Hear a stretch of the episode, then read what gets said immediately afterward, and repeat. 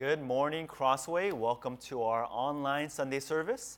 Um, it's always a privilege to be able to share uh, God's Word with you guys. And today we're in Luke chapter one, verse twenty-six through thirty-four, talking about the virgin birth of Jesus Christ. And, you know, this passage is typically connected with Christmas, but I believe that God truly has a very important word for us today. And so I want to approach this Uh, subject and this passage in three sections, asking three important questions. Uh, the first question is, is the virgin birth possible? Did it really happen? Uh, the second question is, if it did happen, indeed it's true, then what's the significance of it? How is it important to us? And thirdly, if it did happen and it is significant, how should we respond? What should our response be to the virgin birth? All right. And so the first question that I want to attack is, did the virgin birth actually happen? Is it actually true? You know, uh, C B S News came out uh, with an article where some American researchers did a study. Uh, you know, they found that the virgin birth, virgin births actually occurred in nature, typically in uh, sharks or Komodo dragons, pit vipers, and boa constrictors. Uh, so these things happened asexually, and so they wanted to find out if this was actually possible in humans, in actual people.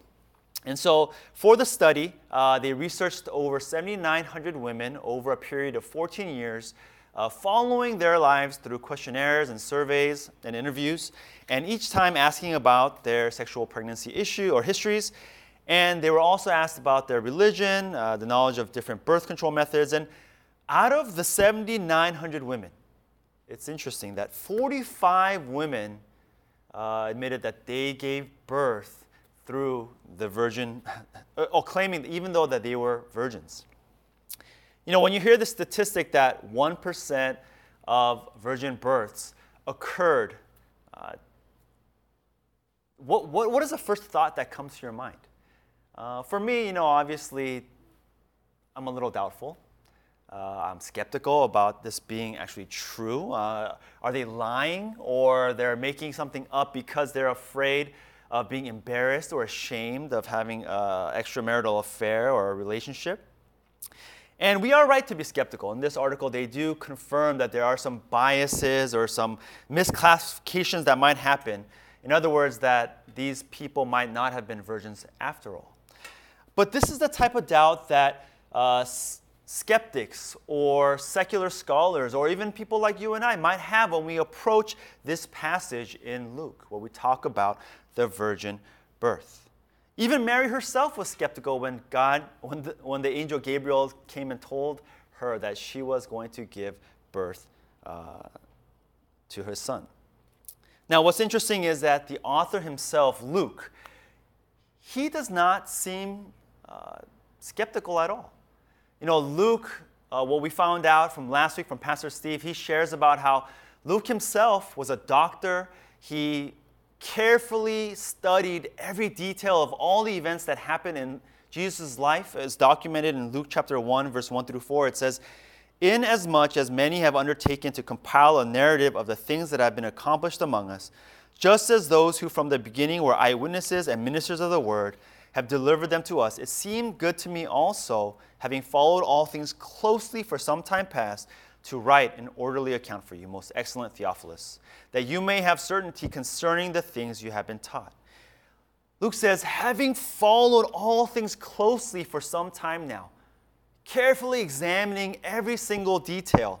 But when it came to this miracle, something that any doctor would be dumbfounded by, that a miracle such as the, the virgin birth could occur in, in, in nature, Luke doesn't seem to bat an eye. He doesn't even add one single sentence to try to clarify if this was even possible.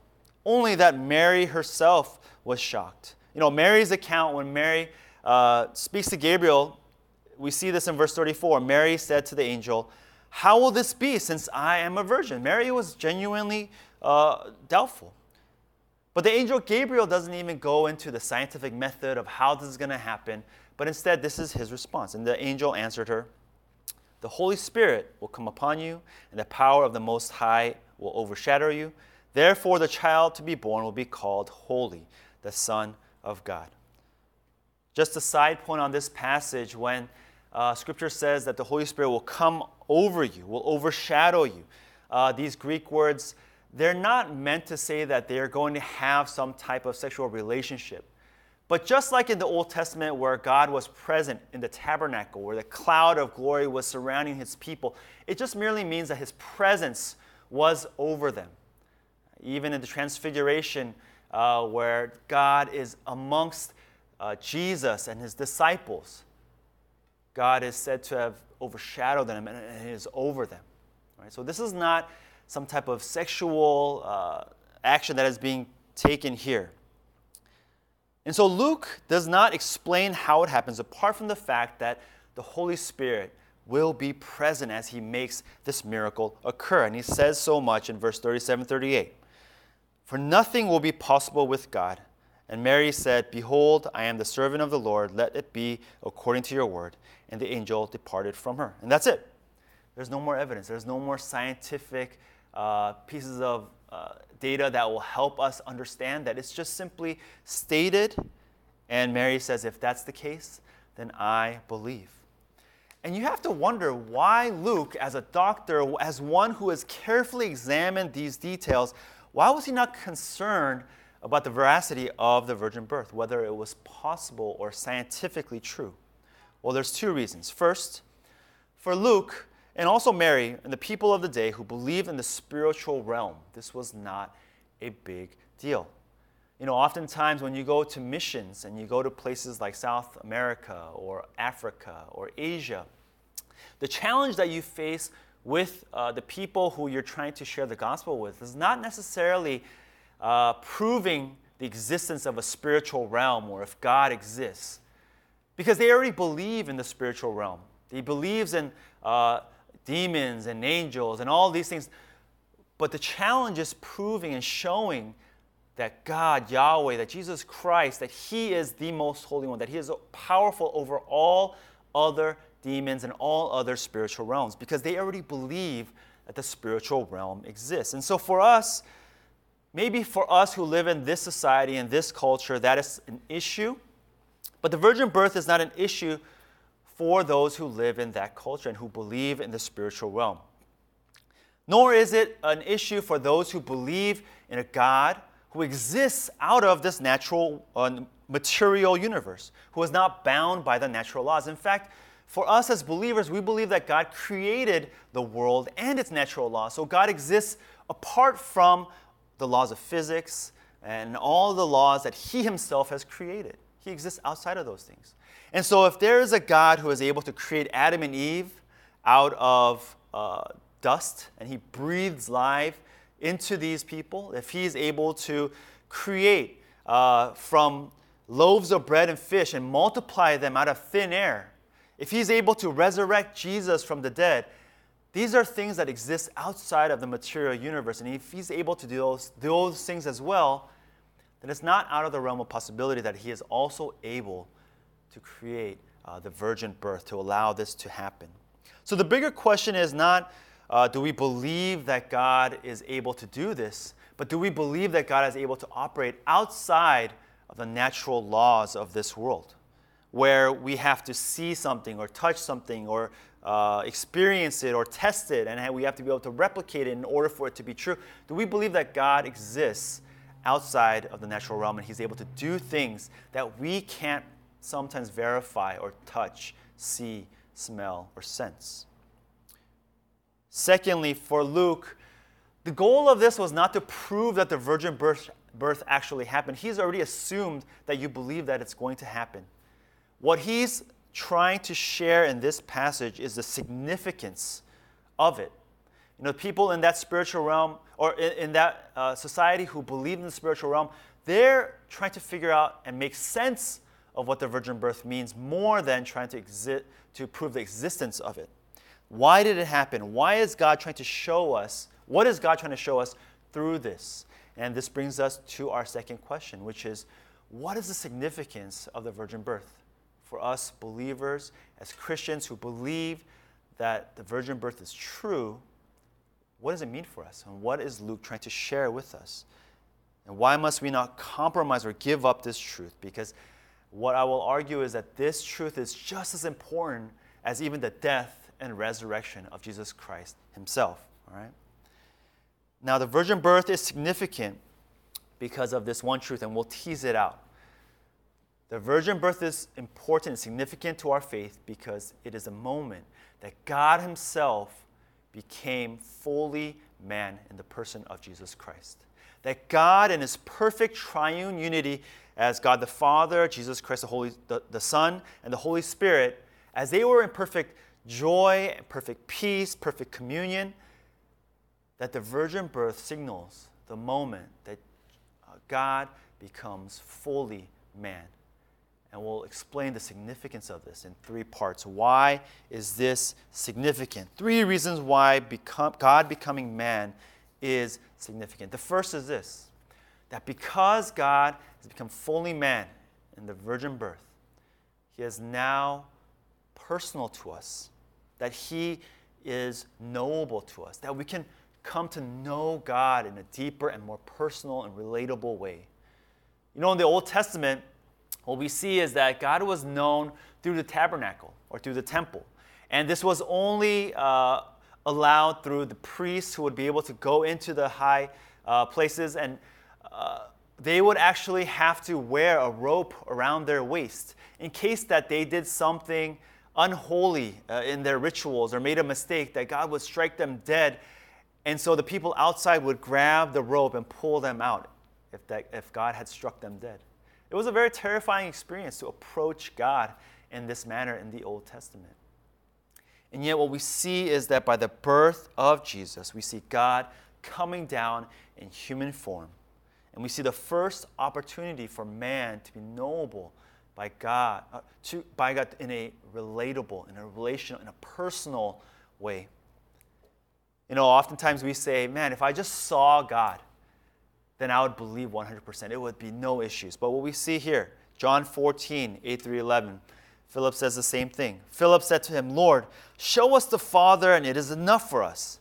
And Jesus said to him, have I been with you so long, and you still do not know me, Philip? Whoever has seen me has seen the Father. How can you say, show us the Father? Do you not believe that I am in the Father, and the Father is in me? The words that I say to you, I do not speak on my own authority, but the Father who dwells in me does his works. Believe me that I am in the Father and the Father is in me, or else believe on account of the works themselves. Jesus makes clear that he is in the Father. And so if you want to know the Father personally, you just have to know Jesus. You know, for us, we don't have Jesus walking per, uh, around here as they did. Uh, during the disciples' time, but we do know that he is alive and present in his very word, right? In John one one, we see that he says, in the beginning was the Word, and the Word was God, and the Word, uh, the Word was with God, and the Word was God. He promises that Jesus here, he is God, and he's with us through his very word, that when we open up his word, we can walk with him, that we can see him in a tangible and personal way. So this is the first blessing, the first significant reason why God came down in the person of Jesus Christ through the virgin birth. He is approachable. He is personal. And not only that, he is now fully sympathetic to us, that he knows exactly what we're going through. In Hebrews chapter four, verse fifteen and sixteen, he says, for we do not have a high priest who is unable to sympathize with our weaknesses, but one who in every respect has been tempted as we are, yet without sin. Let us then draw near, let us draw then, conf, let us then with confidence draw near to the throne of grace, that we may receive mercy and find grace to help in time of needs. He now understands what you go through. You know, oftentimes in our lives we might think, no one knows what I'm going through. No one can understand the things that I'm feeling. Especially during this pandemic, there are so many people who are isolated and feeling lonely and thinking, no one understands the hardship, the depression, the loneliness, the difficulties, and the trials that I am going through. And yet what we see is that Jesus here, as the perfect man, He understands what we're going through. He's able to sympathize with us in every respect, he says. And he's even been, been tempted. He understands the weight of expectations, the burdens that's required of us. He understands tiredness and hunger and fatigue. He understands loneliness. When he was up on that cross and all his disciples had rejected him and turned away from him, and even God had turned his face from him, he understands what you go through. He understands temptations because he himself was tempted by Satan in the desert. And so when we suffer, when we struggle, God is not sitting there high and mighty and above, sitting there judging you and thinking, just work harder. Don't do that. Why would you fall uh, into temptation like that? Don't be depressed. He's not just judging us in that way, but instead he's able to sympathize with us, with our weaknesses. He understands the struggles that we're going through. He walks beside us and he cares for us and he's loving us in our weakness. He's not comparing us to his other children, his other uh, uh, children saying, he is doing it like this. Why can't you do it like this? No, he cares for each and every one of us. And so Hebrews says, let us then draw near to God in confidence that we may receive mercy and grace and help in the time of need. That we could come before him with confidence, knowing that he cares for us and he watches over us. Because he himself has experienced all of those things with one minor, actually one major difference, is that he is yet without sin, which is what it says in verse fifteen. He has been tempted and without sin, which brings us to our third point, that the significance of God coming into uh, becoming fully man is that he is now able to become the perfect representative, to die on that cross, to forgive us for our sins. What we see in Luke chapter one, verse thirty-five, when the angel answered Mary, the Holy Spirit will come upon you and the power of the Most High will overshadow you. Therefore, the child to be born will be called Holy, the Son of God. He is holy. He is going to be perfectly obedient. He is a sinless Adam, and he is a Son of God, meaning he is perfectly Uh, human, he is fully human, and he is fully God. And these two go hand in hand, and it is essential for him to be our perfect representative. I want to run through these scenarios with you. If God was only uh, fully man, but he was not fully God, he would not be able to die on our behalf. He would simply just be able to die on his behalf, right? If I lived a perfect life, let's say it's impossible, but let's say I lived a perfect life, there's no way that I can represent and die on behalf of all of mankind because I am not eternal.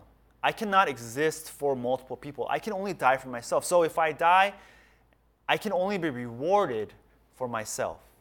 You need someone who is fully uh, man and perfect, but also you need someone who is fully God so that when he dies, he is eternal, right? He is able to die on behalf of multitude of people, of, for all people, because of his ex- because his character is one of which that he is eternal. So he has to be fully God and fully man.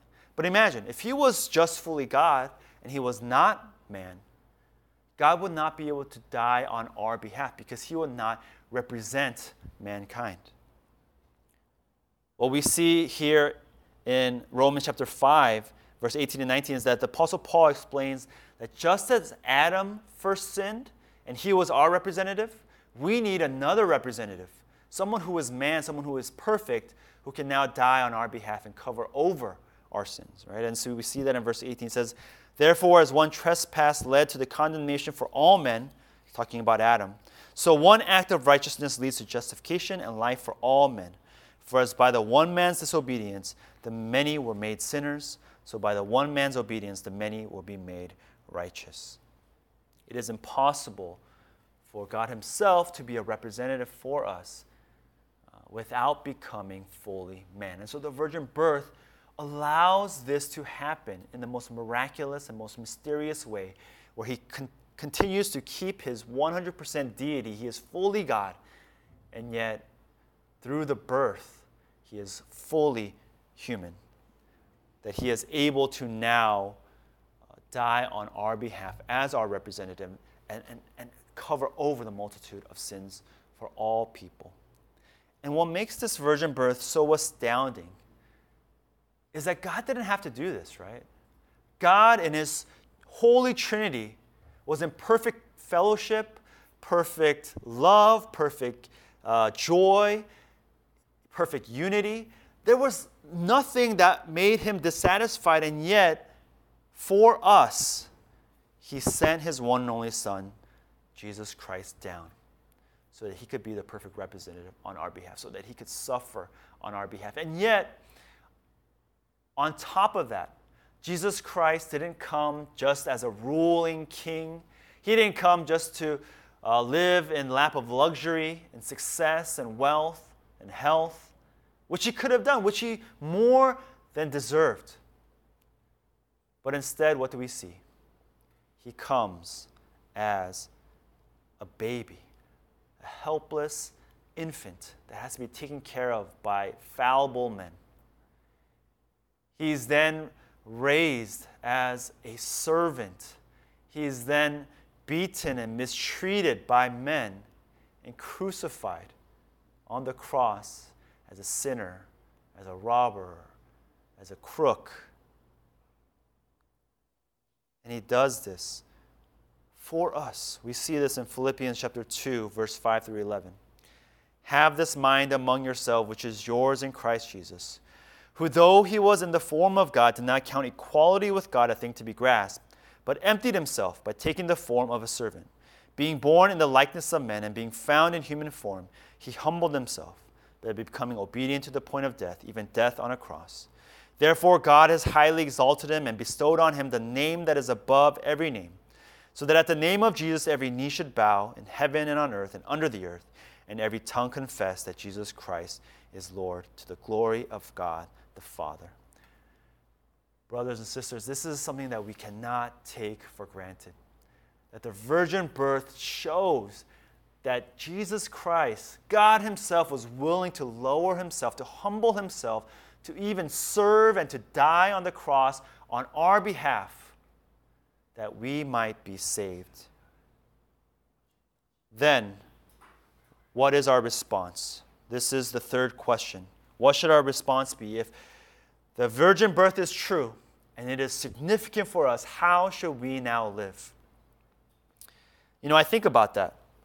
I think about, you know, if I was a woman during today's day and the Holy Spirit came and the angel came and told me that that would be the case for my life, how would I respond? I mean, I think it would be one of skepticism and doubt. Not like Mary, where I say, okay, you know, if this is what you say, I will obey. But I think it would go more along the lines of, God, I, I just can't have this happen to me right now. You know, I'm about to get married to Joseph. You know, if they find out that I'm pregnant right now, you know, they're not going to believe that it's a virgin birth. People are going to judge me. You know, this is just not the right timing for me. I need to have children of my own. You know, we're so... Uh, Con, con, uh, concerned about our own personal life and what's going to happen to ourselves, that if God came in and rocked our world with this news, I wonder how I would have taken it. You know, Mary didn't know what God was up to. God didn't give Mary the entire plan of what was going to happen. But Mary instead simply believed. Mary rejoiced. Mary was humbled that God would use her. And God worshipped. And I pray that that would be the attitude as we come before God and as we think upon the virgin birth. And I want to close just by us reading Mary's song as God explains that Jesus will be born through the virgin birth through Mary's womb. Mary rejoices, and I pray that this would be how we would respond when God works in us. verse forty-six through fifty-five. Let's read. And Mary said, "My soul magnifies the Lord, and my spirit rejoices in God my Savior, for he has looked on the humble estate of his servant. For behold, from now on all generations will call me blessed. For he who is mighty has done great things for me, and holy is his name. And his mercy is for those who fear him from generation to generation. He has shown strength with his arm. He has scattered the proud in the thoughts of his hearts. He has brought down the mighty from their thrones and exalted those of humble estate. He has filled the hungry with good things, and the rich he has sent away empty. He has helped his servant Israel in remembrance of his mercy, as he spoke to his fathers, to Abraham, Abraham and to his offspring forever." Let's pray. Dear Heavenly Father, we want to thank you for the amazing miracle, the work that is the, the birth of your Son, Jesus Christ, through Mary and this virgin birth. Lord, we recognize here today that not only is it true, that it is so precious to us to know that this was the plan that you brought forth so that you could draw near to us, so that we have the ability to draw near to you, so that you would demonstrate your love for us by humbling yourself on that cross. Lord, I pray that this would be an opportunity for us to humble ourselves, to say, God, where you lead, we will follow. What you command, we will obey. And we will worship you for the work that you've done for us through the virgin birth. Lord, we are humbled. We're excited. We rejoice in your work. We thank you. And we pray all in Jesus' name.